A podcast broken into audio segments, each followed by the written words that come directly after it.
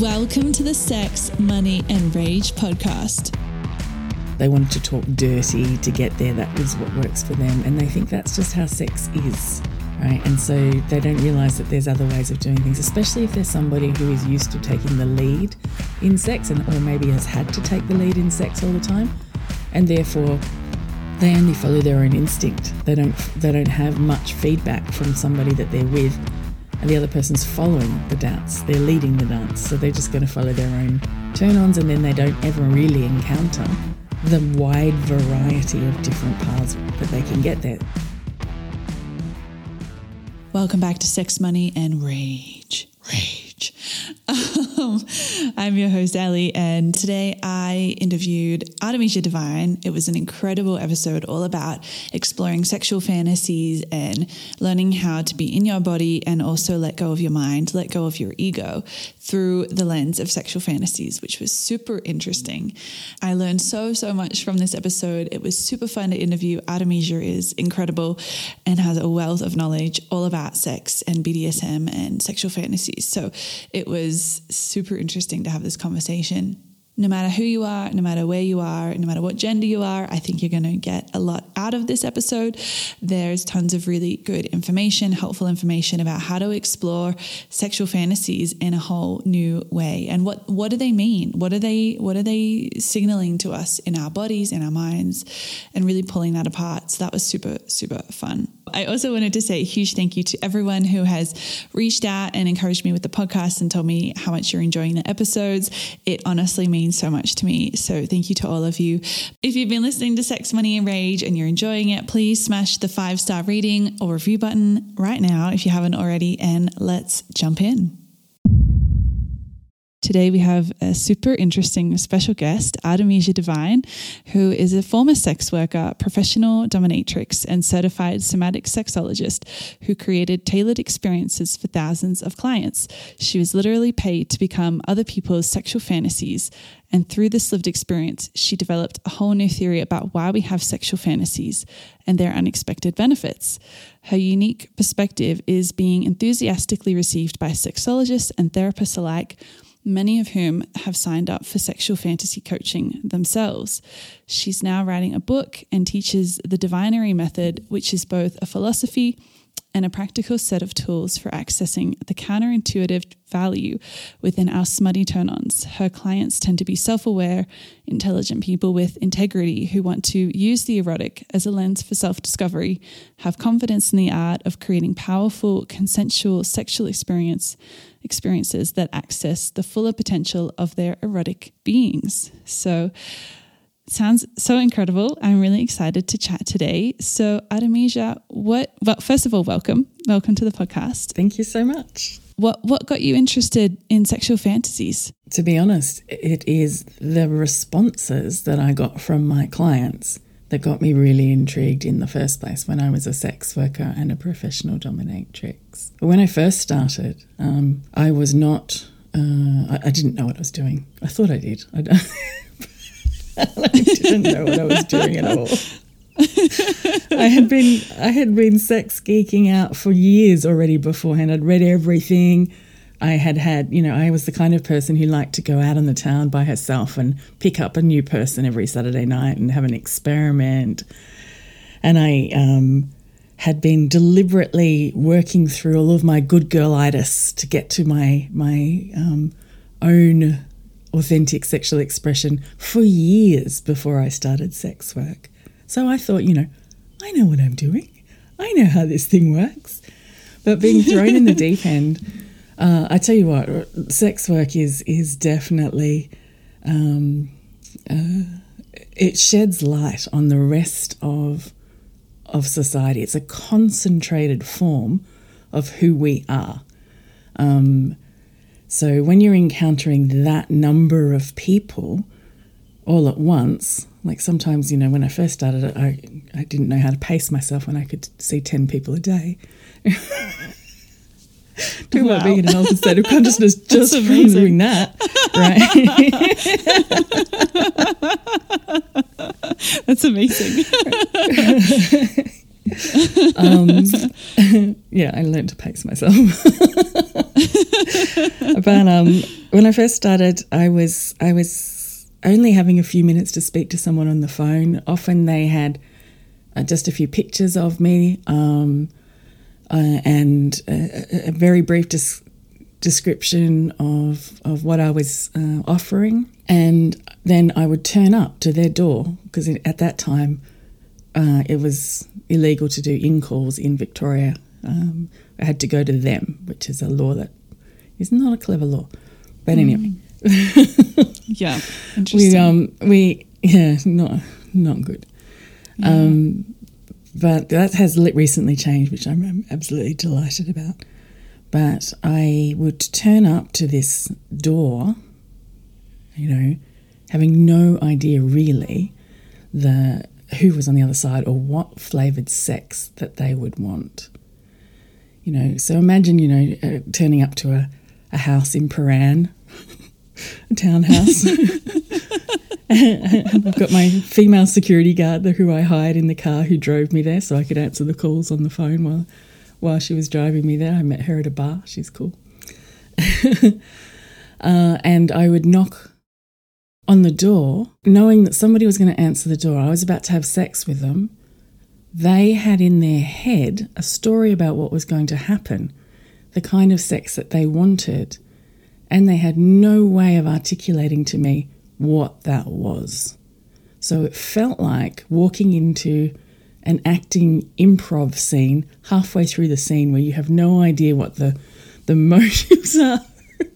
What story are they are they telling in their head? Are they excited by somebody who is closed off and cold and distant that they have to seduce and, and then feel triumphant when they, um, uh, you know, get a wild reaction out of out of them? Are they turned on by someone who is, um, you know, looking up at them with Bambi eyes and, and making them feel like they're, you know, all that? They're so cool. They're the teacher. Oh, wow, you're so good. Are they are they excited by um, intimacy and connection and closeness? Are they excited by um, somebody who wants to take control and knows what she wants and doesn't care what they want? There were so many different options, and have and they would just be assuming that the, the way that they liked sex is just the way sex is. So I had to read them in the moment. I had to bounce off them in the moment. And turns out I was really good at it. Awesome. Turned out I was really good at being, um, following where their desire wanted to go. And because it was sex work, because I was being paid, I wasn't actually trying to get my needs met. I was trying, my full attention was on theirs for the first time. Like the, the sex I'd had before that, I was trying to get my own needs met. I was focusing on myself as much as them.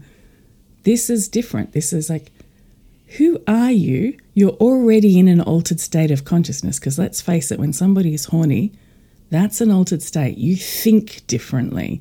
Your nerve endings respond differently. Your logic is different. They're already in there and they're expecting me to mind read. Wow. What happened when I started focusing on their turn-ons only, and focusing on following where they needed to go, was we kept stumbling across these really interesting experiences that, that sound pretty out there when I try and describe them. They sound like I, I, I used to keep notes in my diary um, for things clients would say after sessions, because I, th- I thought, no one is going to believe me that they really said that. That is, that's out there. But yeah. What we kept stumbling across was experiences that were way more profound than we expected. They might have initially booked me because I've got big breasts. You know, I want to, I want to have sex with a busty blonde. And um, I and I want the girlfriend experience. That's about as far as they would know about their own motives. Or the porn star experience. They want it to be more wild and primal, right? So, or, or they might have asked for a specific fetish. This is when I was still a sex worker, before I was a pro-dom. And I noticed that if I followed their... I kept, we kept stumbling on these states that occasionally went into not just letting go into powerful orgasms or getting into this wonderful, playful flow state of erotic enjoyment, but we drop even deeper. We drop even deeper into a place that it, all our guards are completely down. A stranger that I just met, and our guards are somehow completely down, and we're sharing this moment. We're sharing it as as a, a game of, of sexual fun or smutty, you know, whatever it is, or maybe even intimacy, depending on which which direction it went. Yeah. But we're now dropping into a state where our, what I can only describe as um, our egos are, are the guards are down. When the things that we normally protect ourselves from, you know, we're all, we've got our guards up because we're worried about our self-esteem or our status or um, our, our self uh, identity, even, right?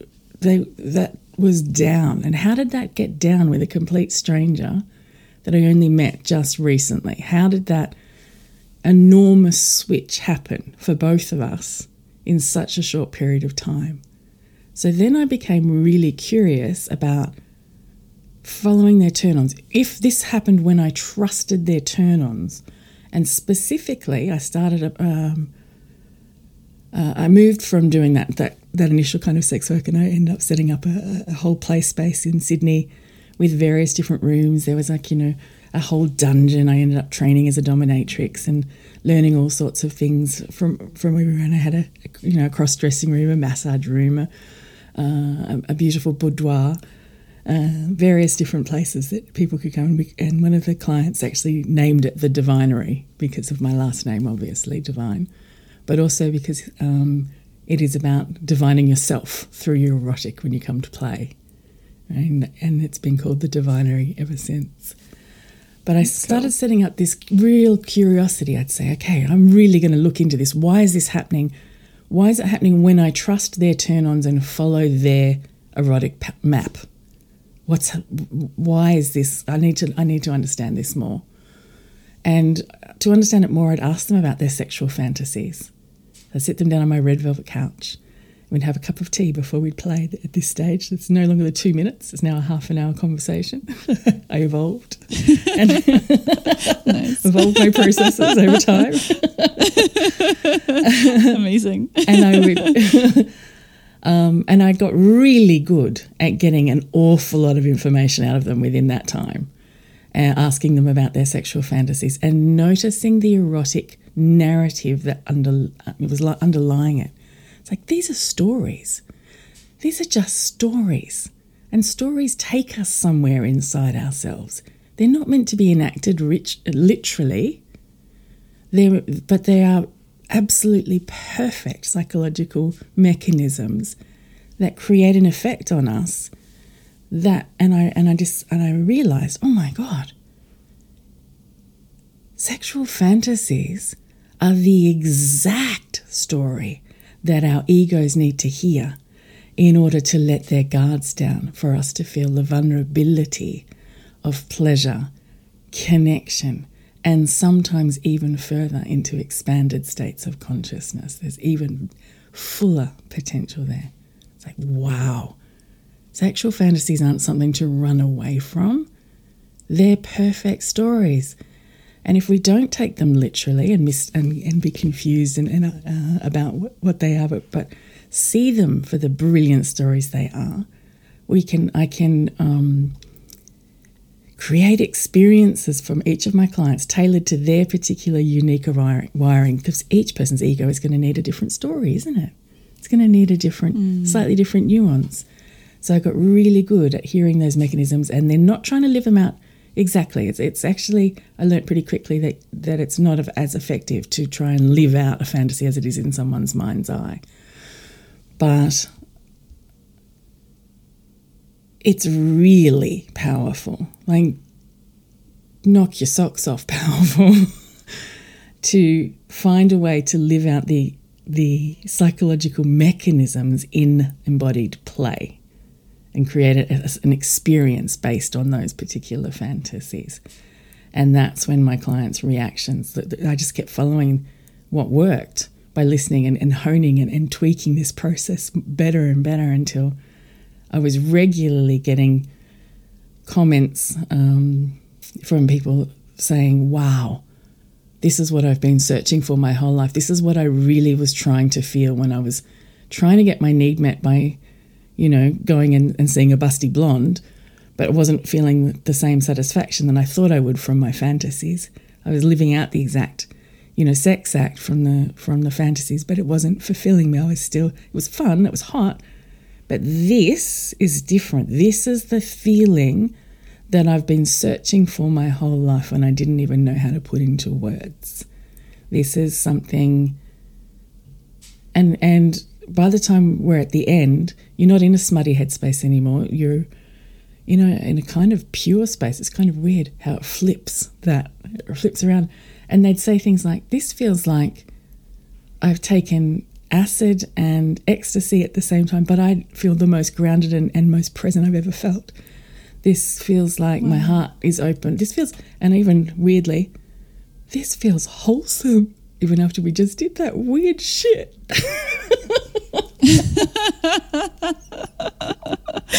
So cool. So my, this is what got me interested in sexual fantasies, is just watching my clients' reactions um, and then honing that process. So um, I'll let you... What do you think, um, just just to give me a clue, what do you yeah. think, um, just imagine that your listeners might be thinking sexual fantasies are? Like, what do you think they might be thinking about them? That's a good question. Um, like in terms of like some examples of sexual fantasies, or what, what they think about sexual fantasies? Yeah, what do they think they, they are? Because... Yeah, oh, I don't know, I've thrown this at you. That's a bit unfair. No, no, that's but, all right. Um, no. Some of the narratives you might have heard, or you might imagine that they might mm. think uh, the the role of sexual fantasies are. I think, yeah, probably for, for listeners, probably for most people, uh, sexual fantasies, I think people would expect it's a way to orgasm or a way to feel physical pleasure, um, maybe like a means to an end, maybe something that they might want to try one day but don't really know if they would, depending on what it is. Like you said, I think it's it's sort of like, I remember reading in Esther Perel's book, you know, women, a lot of women have a rape fantasy, but that doesn't mean they actually want to be raped. And so, you know, I think a lot of the times people have these fantasies um, that maybe trigger an emotion in them or a feeling in their body that make them aroused, but it doesn't necessarily mean that they want that to be actualized in real life. So I think, but I think for a lot of people, um, myself included, like a, a fantasy has been a means to an end um, sexually. I mean, I, I don't really fantasize anymore, but um, yeah, I think that, that would be my sort of guess for most people, but I could be so wrong. So yeah. Mm-hmm. Yeah, okay. And so you don't fantasize anymore. Uh, I know you're not the, the uh, interviewee here, but I'm curious about um, why why that is, yeah. why you don't fantasize anymore. Yeah, I don't know. Um, it's it's a good question. Um, I guess for me, a, a, a lot of my, I guess, experience has just been I get so much out of just being in the physical sensation of my body during sex or during, you know, a pleasure practice or masturbation or whatever, of just being in my body, that it, to me the fantasy seems to take me out of my body for whatever reason. Maybe I'm doing it wrong, I don't know. um, but yeah, I, and it's almost like it, it became a bit of a distraction, I guess. Um, And so, I don't know, I, I just got really into being in my body, and that's just, yeah, what I prefer now. I don't know. Maybe not prefer, but yeah. that's just, yeah, yeah. Yeah, how, I how think you're not alone now. In that. Pardon? Yeah. What was that last bit?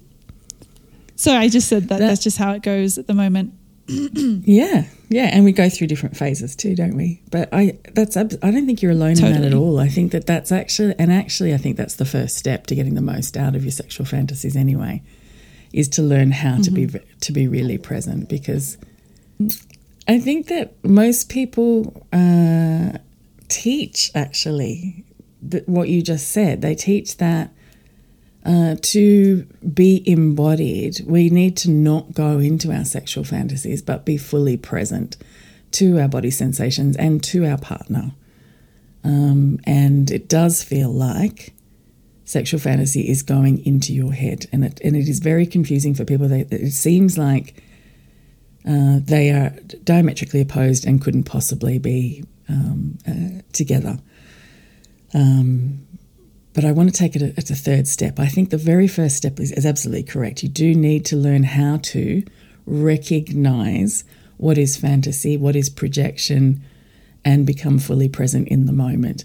And then bring out the key elements of that story consensually within a a, um, a container in the, um, the a game of play where you are fully present with your senses. You are fully sen- uh, present with your partner, but you're now deliberately enacting the same psychological mechanisms that you learnt from your fantasies. Um, because they are a map that can take you somewhere. But initially people, um, well, let's put it this way. As I said before, um, sex work clients are, are just a reflection of the rest of society. They're just a concentrated form. They're, they're, they're just us. They're the, all the people you know. they're, they're in your social yep. groups. They may even be you, right? Um, yeah, but you get to you get to see so many at a time. I, I, I learned really quickly that people did not realise that they were projecting a fantasy onto you. They thought that's just how sex was, and they um, were not intentional about it at all. So somebody would come in with a desire for um, porn star sex and wanted to go into a primal headspace. And um, they wanted to talk dirty to get there. That was what works for them. And they think that's just how sex is, right? And so they don't realise that there's other ways of doing things, especially if there's somebody who is used to taking the lead in sex and or maybe has had to take the lead in sex all the time, and therefore they only follow their own instinct. They don't, they don't have much feedback from somebody that they're with, and the other person's following the dance. They're leading the dance, so they're just going to follow their own turn-ons, and then they don't ever really encounter the wide variety of different paths that they can get there. And they, f- wow, coming back to your point about that, let's get come back to your point. Um, when I've been talking to authors recently, been been um, talking to lots of other authors because I'm writing a book, and Uh, they say that every person who reads your book has a different version of your book in their head. And so when they talk to you, the author about the book, the author's often, whoa, you had an entirely different experience. I'm re-seeing my entire work through your eyes now. That's, that's yeah. completely different, right? So each one of us also has a version of of each other in our heads, right? So um, uh, each each person I know has a different version of who Artemisia is, and often people, when they're not being fully present and connected, will have a conversation with you, even though you're sitting in front of you, as though you are that version of you that's in their head, rather than the actual human being in front of you.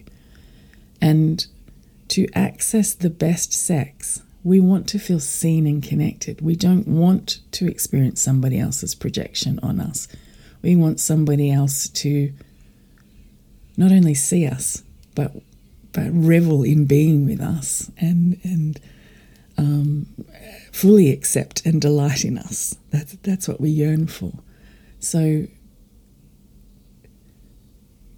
learning to be present is is vital in being able to actually see the human being in front of you and have really fulfilling sex. Even if it's casual sex, you still want that. You still want to be seen. You, you don't want somebody to just project their stuff onto you. Otherwise, you know, you don't get your own needs met, basically. There's a Yeah. You don't. Missing you don't. out. Yeah. And as you know, um, I mean, maybe you, you want to say, add some things about, about how that feels to be fully present when you're engaging in sexuality on an embodied level. You're now connected to your own feelings. You're now connected to your own um, not just, just emotions, but the, the nuances that can just, you know, a touch can now ripple through your entire body when you're fully present yeah. with your body. Is that, what's your experience been like when totally. you moved into? Yeah. Yeah, yeah, totally. I mean, because for me it started with just being present in my own body, and even in a non-sexual way, just learning what does my skin feel like, you know, on my hands, or what does it feel like to sit on a chair, like really basic physical sensations. And as that, that opened, as I worked on opening just my awareness of my body and myself, and then I brought that into the sexual realm, it was like having sex for the first time. Like you said, I think you said it really well, like a, a single touch ripples through your whole body. It's, it's like, yeah, it's like to have that awareness, not only of your own body, but of another person's body as well, touching yours. It's, it's like unlike anything I've ever experienced. It was really, it's just been, yeah, really healing actually in a lot of ways, um, to feel a sense of safety with another person and to feel that amount of just physical pleasure. And, and that was like, I didn't know this was possible. This is really amazing. So yeah, I think that, that, yeah, it's, it's super powerful to be present and aware, like with yourself and your own body, and then to be able to bring that in with another person or a partner. Yeah, it's just, it's really cool. Yeah, I agree with you. I discovered that too. I went off and, and in my curiosity about to trying to work out what on earth was happening with my clients, I um, went off and, and learnt lots of different spirituality, sexuality traditions, and in part of that I became a um, certified somatic sexologist and did sexological body work, which teaches you how to be fully present in your body and not rely on fantasies at all. And you do, it is mind-blowing that you go, wow, this can take me into this beautiful erotic trance state. You can go into this flow state from here. Um, that is, uh, uh, wow, it's it's wonderful, isn't it? I don't, I don't know how to explain it. Your new, your um, mirror neurons sync with somebody else. You you, you co-regulate your nervous systems. Uh, and it just feels like you're in flow together, and it can be such a powerful thing to experience. But then I found that obviously there was something still missing for me. There was an itch that still wasn't being scratched. And it was only when I came full circle and brought the fantasies back, the wisdom inside the fantasies back, and started creating play, that I started dropping into that deeper layer again, right? This, oh, these fantasies are genius. They're, they're often things that you don't want to live out literally, like the rape fantasy. You do not want to live out literally ever, right? Yeah. But, but yeah. It is something that is creating a really powerful effect. What is it doing? What is it triggering in us that is, um, that, that is, that, you know, time and time again, somebody who just came because they liked big tits didn't really, that was the extent of it. They were horny. And then later on, there was they're all, whoa, I just had the most profound experience of my life. What the hell was that? What was that? Yep. By following the, following this map that's in there, it's like, okay, mm. let's put these two together. Let's be fully present, recognize what is fantasy so that we can now consensually enact it. We're not projecting mm. anymore. We're both being seen. We're now playing consensually. And I realised that this, as I said before, it is the exact story that we need to let our guards down, our ego guards down specifically. So if you can imagine, and this is just a metaphor model, not a not a science model, but, you know, we're talking about stories, so use a story yep. to illustrate the point.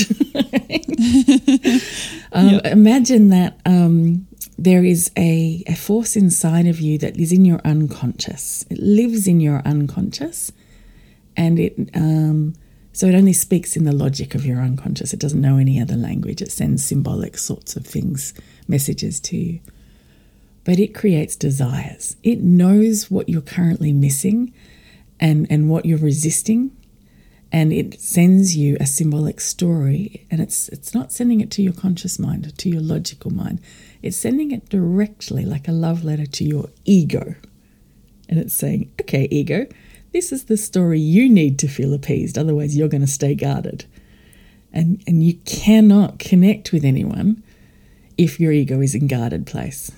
So it's desire's entire job is to convince ego to stand down temporarily so you can access and can uh, and share uh, pleasure, connection. And as I discovered, some of those really profound states that I'd only ever really experienced um, through other kinds of things like psychedelics or, or um, meditation or, yeah. you know, or dancing madly for twenty-four hours, right? I hadn't really, we were dropping into that within, you know, an hour of meeting each other. We were already there mm. uh, with no wow. drugs involved at all. And um, we've got to take this seriously. This is something really cool is happening here. We've got to notice this, that let's play with this. Um, so that's yeah. why sexual fantasies take the really weird forms they do, because they're stories that make sense to ego, not your logical mind, right? And ego is always defending self. It wants to keep, doesn't like any change of status quo, doesn't want you to shift into another state. It wants to stay where it is. Uh, so it will always resist, and it wants to protect your self-worth. You know, uh, it gets very upset when somebody, uh, you know, you felt it surely when somebody just says something a little bit niggly yep. about the way it gets to you, like its defences are up. You're not connect. It's the opposite of connection, yeah. right? Opposite. There's a barrier yeah. between you and them. Um, and it's worried about status, which is, you know, saving face when somebody says something like, You know, you know, your ego acts up when you say and says something like, "Did you just patronize me with that comment? Do you think you're above me? You need to be pulled down a peg or two." Huh. Right? This is ego getting really yeah. doing its its its job. It's, it's supposed to protect us, and it's a really important job to have. But yeah. this this kind of um, barrier between. Uh, um, us and them keeps us separate, doesn't it? It's the opposite yeah. of actually merging into even even layers of your own self. It keeps it literally gives you blind spots. You can't even see yourself fully. Like, you know, you can you know that because how much how many you know your faults of your friends that they're completely blind to them themselves. Their ego's protecting them. We all do it. yeah. We all do it. And in fact, we can't survive in the world without an ego. It's and really important to put your ego back on after the erotic experience so that you've got self-protection. But if you mm-hmm. want to move from self, from I focus to we focus, and then maybe even to, oh, I'm connected with the all, the everything focus, all right, oneness experiences, You, the ego has to temporarily get out of the driver's seat. And the first level of that, as you said rightly, is a sexual fantasy, and you've experienced it yourself. Every, everyone who think about it, a sexual fantasy is a way to get to an orgasm. And an orgasm is a moment where the ego has to have let go enough for you to be able to have that orgasm. It has to, te- the French call it la petite mort, the little death, because it's a little ego death. It's just like a moment where you, you've shifted state of consciousness just temporarily, like a little taste of that, right? So that yeah. sexual fantasy already did that for you. What if we deliberately em- engaged it in an embodied way? What if we, we um, uh, stopped projecting our fantasies and instead um, enthusiastically played with them?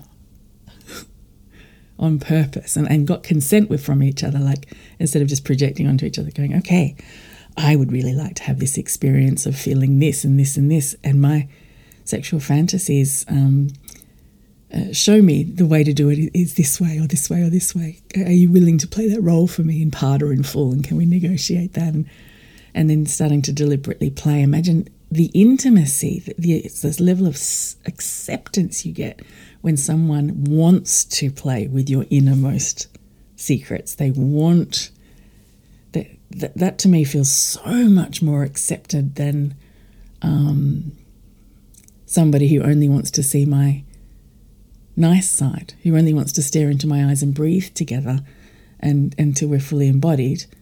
That leads to beautiful ecstatic trance states. I've been there with, with it, but there was still a part of me that was never seen and never accepted and never, there was still something that was missing. And mm-hmm. and, and bringing our fantasies back uh, for, on this level is, is that answered that. That scratched the actual itch behind the, um, yeah, well, the itch. Does that make sense to you? Can you, you know, yeah. ask me questions, because I do geek out, and, and I'm not sure yeah, if yeah. I'm. Um, if if anything's confusing, please ask me. Yeah, no, I mean, no, it makes sense. I guess a question I have was would be like, where do you think, I guess, these fantasies come from? Because I, I mean, I know they're different for every person, um, depending on their lived experiences, but in the sense of, you mentioned the fantasy as being, or, or desire as being a way to let down the walls of the ego. Where do you think the fantasies come from, or what do you think the purpose of the fantasy is? Is it just to let down the walls of the ego, or in your experience, like what, what's been that, what's that looked like? Yeah, fantastic. So the most common um, uh, and commonly accepted models for why we have sexual fantasies at the moment come from therapists who look at everything through therapist lenses, and they are um, set up as the authorities on this topic, and they have university and, and systems backing them up. But they, they have lots of blind spots because they're looking at it through, well, unfinished childhood and adolescent business that is getting in the way and needs fixing. That's... Um, uh, and, and, and with all of the trauma discourse that is going on around at the moment, where... Um, trauma is the buzzword, I guess, and it's really important. I'm grateful. I'm so grateful for uh, this topic being addressed. It, it, it's super important, but it seems like everyone's looking at their sexual fantasies through this new lens of trauma, and they go, oh, this must be because I had this childhood experience and I need to address it, or this thing happened. What I noticed is that um, it's not from... Well, absolutely, our egos can be sh- affected and, and shaped by trauma, and therefore that, that can come out in our sexual fantasies. People without any um, trauma histories uh, have equally amount of kinky, perverted fantasies as, as those who haven't. And there's been a few studies now that show this, that um, Interesting. Uh, that the amount of sexual abuse is about equal amongst people who who identify as people who prefer classical styles of sex to preferred kinky styles of sex. It's not uh, so. It's not actually the trauma that's creating this pattern. Uh, these patterns of wanting to submit, these patterns of wanting to do, um, or to dominate, to Uh, are actually all going to be there anyway as well. So not discounting the trauma that can come up. If that's something that's happened for you, then for sure, that's I don't discount it, it's real. But even when, and what I'm saying is even when there has been no, even if you had the perfect childhood and nothing ever went wrong, just because of the nature of what an ego is, our sexual fantasies have to overcome it, and they're going to come up with themes of power. They're going to come up with themes of, hmm, who, how good, you think you're better than me. I'll put you on your knees. Yep. They're going to come up with egoic themes, right? Yeah, so, yep. And, and it's so that we can surrender, because ultimately that's what it is. It's, and as, as a professional dominatrix, I so often said, you know what my role actually is? My role is actually to become my submissive's ego for them and act it out so that they don't have to have one and they can let go into the, the blissful surrender of just being and experiencing and dropping into those deeper states of being, which can be so much more than an orgasm. So mm-hmm. an, from from that place, an orgasm is just a nice bonus. Yep. Wow. And so, so sorry, you mentioned you taking on the ego of, like, as the dominant. Do you mean when you're in the dominant role and you're working with someone in the submissive role, you would take on, like, their ego? Or how, how is that? How would that work? Think about the archetype of the dominatrix. Doesn't she think she's the best thing ever? Doesn't she just feel entitled to have her own way?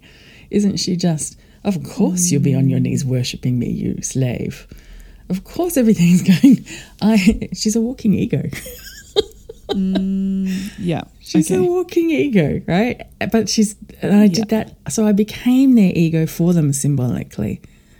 And their subconscious, and, and not only in the way of acting um, all haughty and, and, and, and as though I'm and self-important, but also in protecting them and keeping them safe while they mm-hmm. were vulnerable. I became their their wall around them for them. So I was both things at the same time.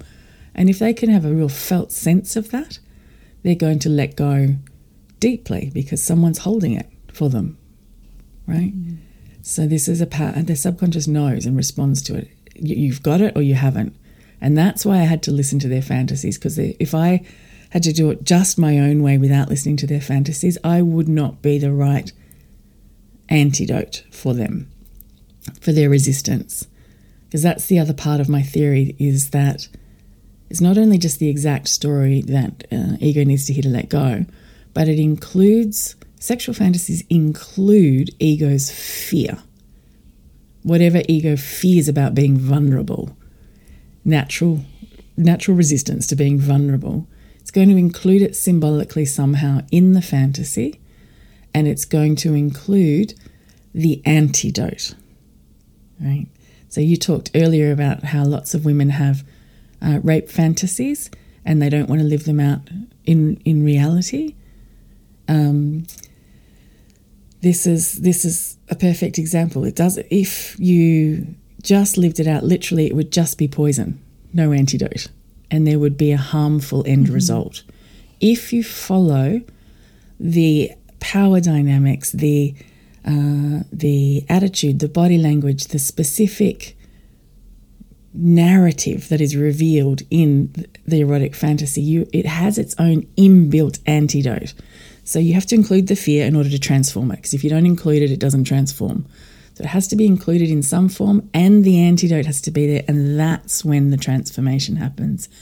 And the end result for both of you is the exact opposite to what would happen if it happened in real life. Now you feel really seen. Now you feel really safe. Now you feel actually really powerful, and you got your needs met in exactly the way that you really wanted them to be met. So it's... it flips everything and transforms everything. Mm-hmm. Um, Interesting. There's another. Does that? You're nodding. Yeah, yeah, that's great. Tell me where you're at. Yeah.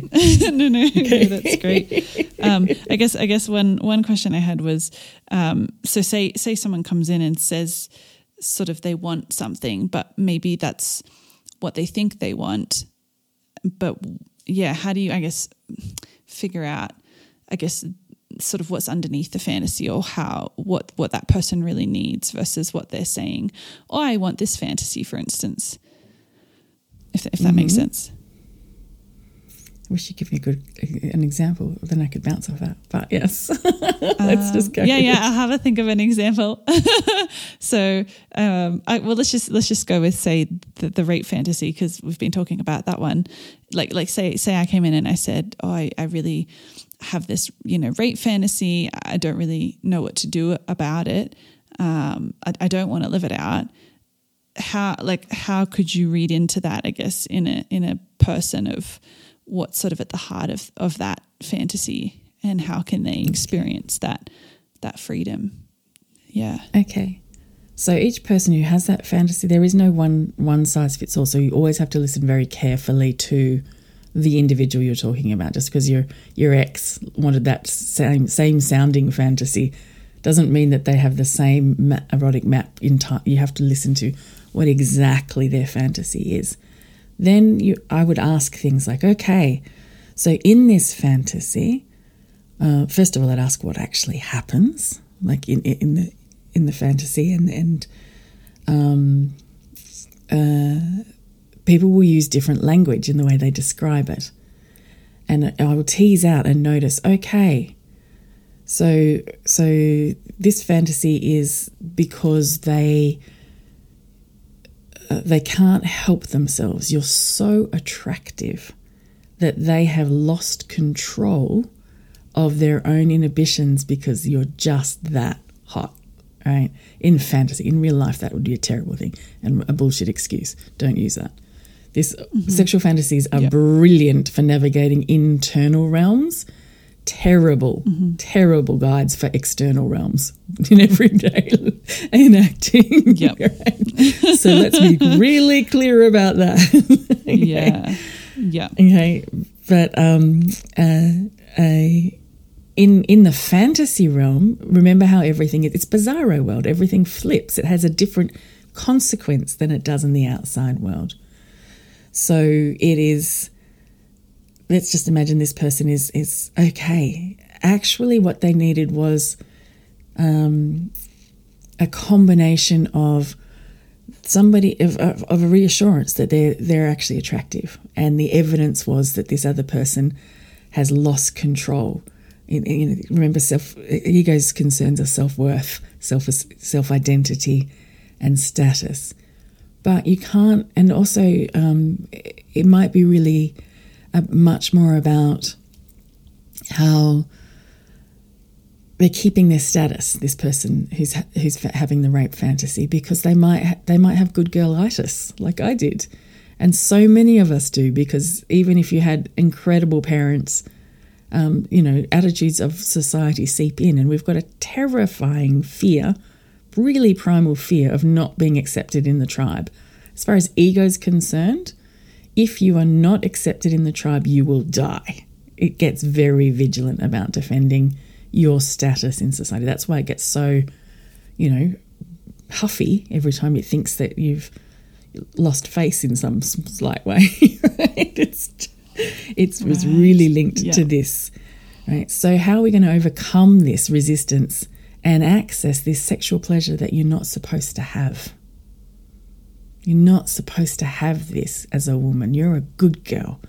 You're supposed to be the one who's who's desired, and not the one who does those dirty things that accesses this primal part of yourself like an animal, right?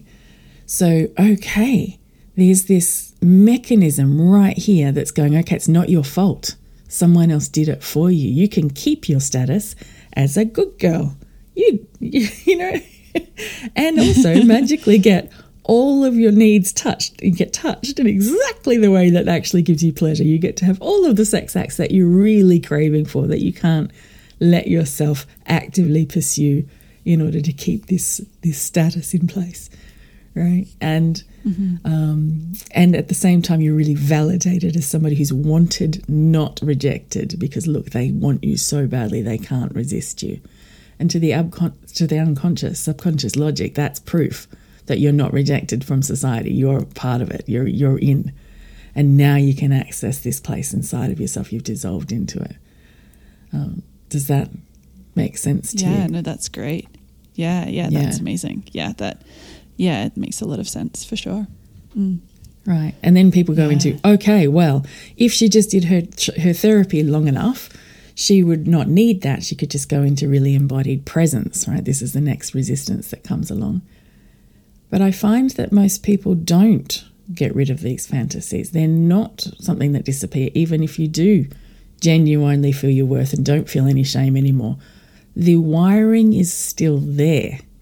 And it's a brilliant mm. story you can play with, because it's fun and deeply powerful and triggers everything to get to that state really effectively, really quickly. So if you're consensually playing with your your sexual partner and, and you know, oh, what if we did this? What if we did that? And we're sharing, oh, I really like it when you do this. And, and, and then creating this for yourself and going into this, going into where you can go with this. So I, I really want to move away from that whole way of thinking of, of if if I just did the work, I wouldn't be turned on by this, and sexual fantasies become irrelevant and just a distraction. I think come back full circle. They're treasure, they're treasure maps. They lead you somewhere mm-hmm. very effectively. They're sent to you by your own mind. No one knows your your ego resistances as well as your mind does, and the exact ways of getting around those resistances so that you can get to those places. So it would be such a shame to miss out on this beautiful tool that we could play with so mm. consensually. Hey? Yeah, yeah, you've got me curious now. I have to revisit. But um, I really liked what you said about, you know, it being a way to sort of tap into your primal nature, because I think, you know, like you, you mentioned as well, it's almost like there's this evolutionary need in all of us, you know, in our nervous system and our physical body, you know, to tap into, I guess, that that primal energy in in and and, and the fantasy, it sounds like, is a way to do that, like you're saying, a way to safely, consensually unlock that primal energy in our in our bodies, which is which is really cool. Yeah. Yeah. Wow. Well, you were talking about rage and forming a relationship with rage yep. and how valuable that is. This is that yeah. as well. Like, desire is a really powerful force, just like rage, something that we're initially afraid of. But once you you form it into uh, an allyship with it, it is such a powerful ally. It is incredibly powerful. Mm. Yeah, yeah, that's super cool. And I guess maybe a, a side question um, that just popped up would be f- for, say, someone who might be listening and, and thinking, like, I'm not in touch with my fantasies or desires. I, I I don't really know where to begin or how to figure out what a fantasy is that I'd be interested in. Do you, do you have sort of, I guess, some ideas that of things people could try to really connect with the fantasy or to sort of explore? Or is it something that they just sort of look at what they're curious about? Or yeah mm. lots of I think pretty much everyone has fa- sexual fantasies, but not everyone's aware that they do. It's just like dreams. Everybody has dreams, but not everybody's aware that they do. And you can um, become aware of your fantasies. And part of that is going to be working, uh, having broadening your definition of what a fantasy is. So if you're thinking of it, it has to be a fully fledged story that I live from beginning to end in my mind's eye while I'm masturbating. You're going to miss all of the times when actually you briefly drew on fantasy to, to become turned on, when you leaned into your lover's um, hug and Uh, you were fully present with the sensations that were there, but your mind also flashed to a memory of when they were younger and fitter and they held you in a different way. And wow. Suddenly your body's aroused from that moment, that memory that was there, you know. Or even if you have um, people who've looked up, they've got favourite erotica genres that they they like to read, or uh, porn searches that they like to refer to. That's going to reveal the same sort of underlying patterns. And people who think, okay, I'm just I'm only ever fully present in my body now, they still have they still have to tap into this exact same pattern in, in a lived way on some level, and they're always trying to work out how. And if you look closely, they'll go, okay, I'll ask them about a peak experience. I say, okay, you can't remember any fantasies, let's think about a peak experience. And they will talk to me about the end result first before they And so that they don't notice it. They'll go, oh, we were just so in flow. We were so connected. Uh, our hearts are expanded. It felt like we were, you know, we were just one. I didn't know where I, I ended and they began. It was just the most wonderful sex ever. And they, they're just remembering the end result. So then we're going to work backwards. We're going to say, okay, what were the circumstances that led to this moment? What was there? And not just the sitting there breathing together and eye gazing. What actually created the situation where you wanted to get into that state together? What was happening? What was in, what, in your relationship? What was happening, uh, you know, um, and and you might find out that, oh, because I was at a party and I could feel their attention on me and their eyes from across the room, uh, and uh, you know, my heart started racing as as they worked up the courage to approach me.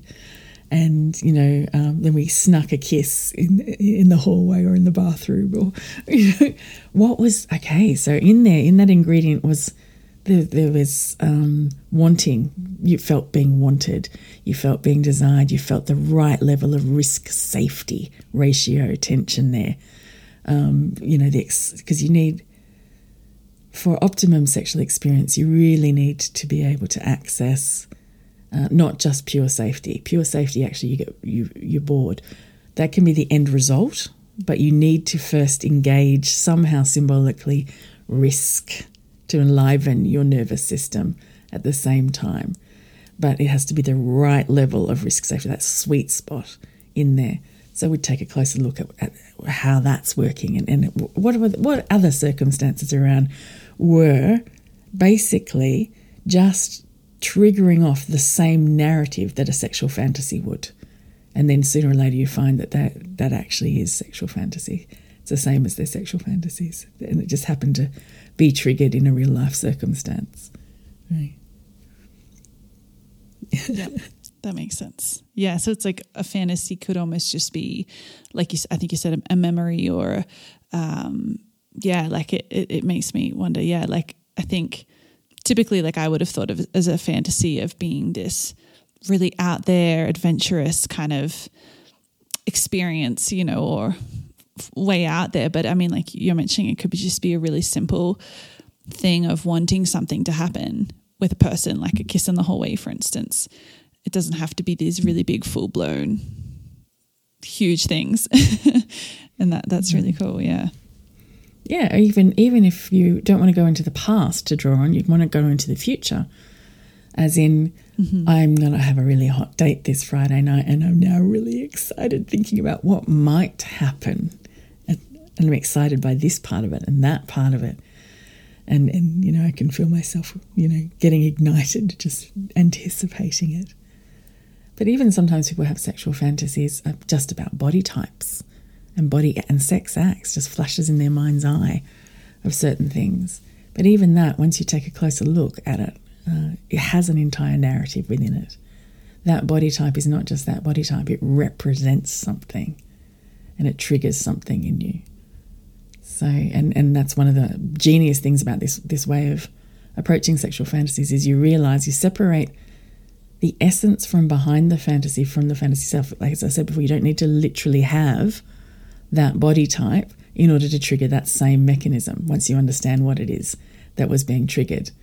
Uh, I was never a um, I was never a conventionally attractive person, and yet I was a very successful sex worker because I was triggering the thing behind their desires. Right? So, you know, it can be done. That's cool. That's so interesting. Um, and so, so I guess you sort of mentioned the power and the different levels that sexual fantasies can take you. So maybe if we can expand on that, like where sort of, what are the sort of states, um, that you can go when you really go into these fantasies and unlock them? Mm-hmm. Okay.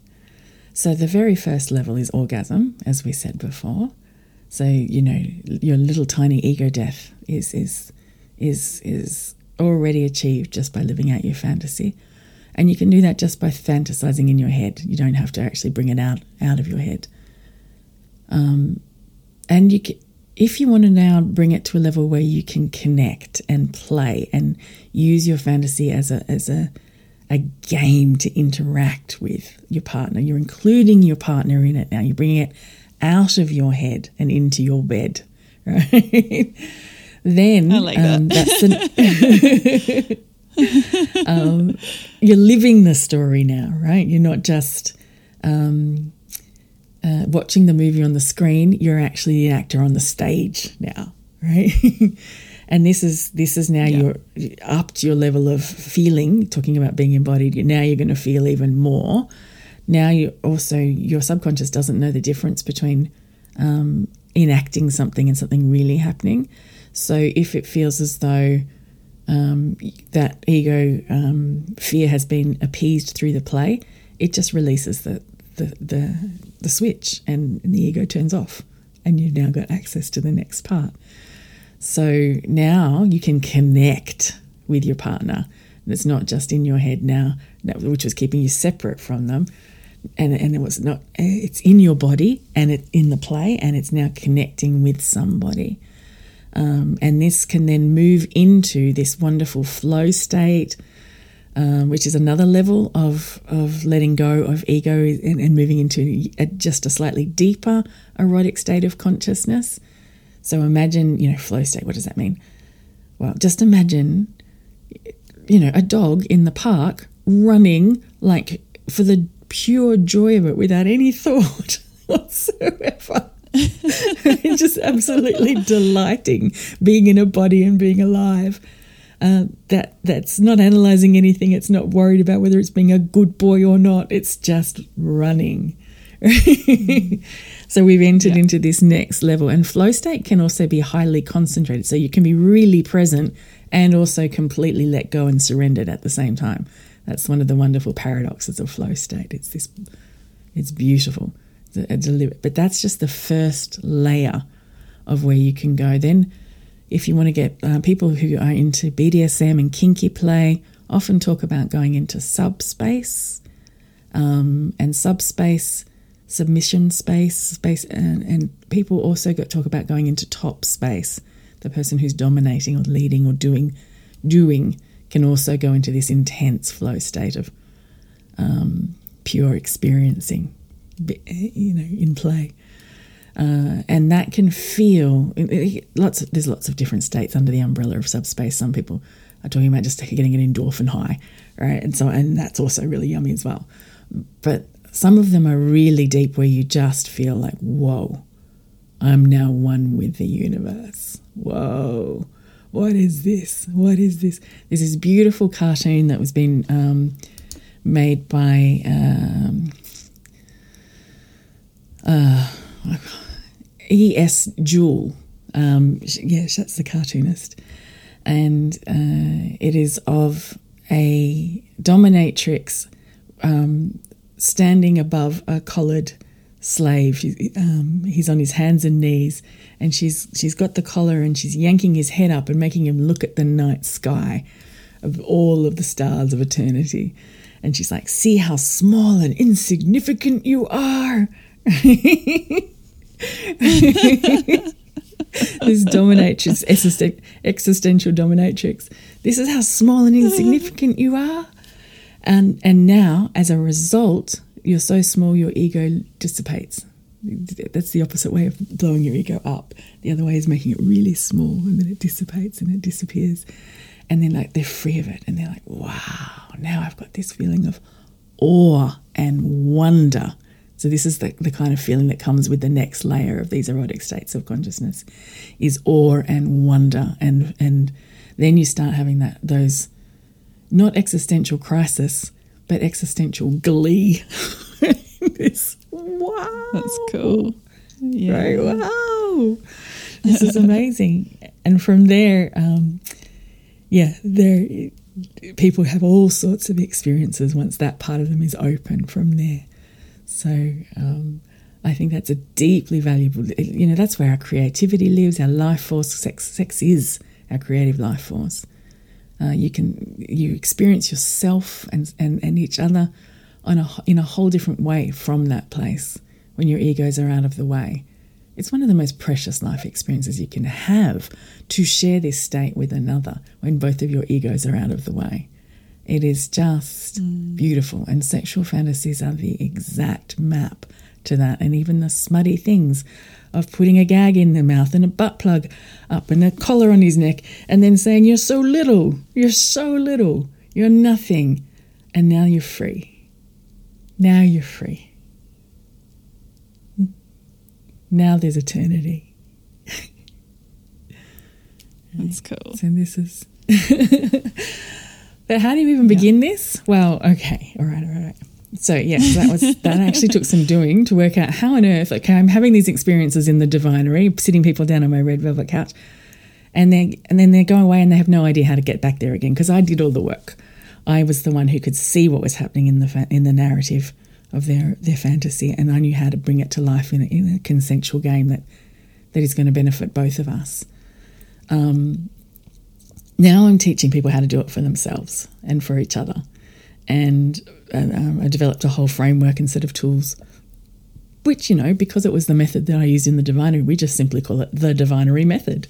So, nice. um, uh, but we begin, I, the foundation of all of it starts from forming a rewiring your relationship to desire itself, actively forming a relationship with this part that sends you those fantasies in the first place. An embodied level, feel the sensations, interact with an intentionally level of a relationship from there, and then uh, then we build into um, then then once you've got that in place, you know how to be present, you know how to, how to not project your fantasies. Then we can come back to, okay, what are your fantasies? How can we bring this same clever mechanism to life in play, in real life play, in, and, and have that effect.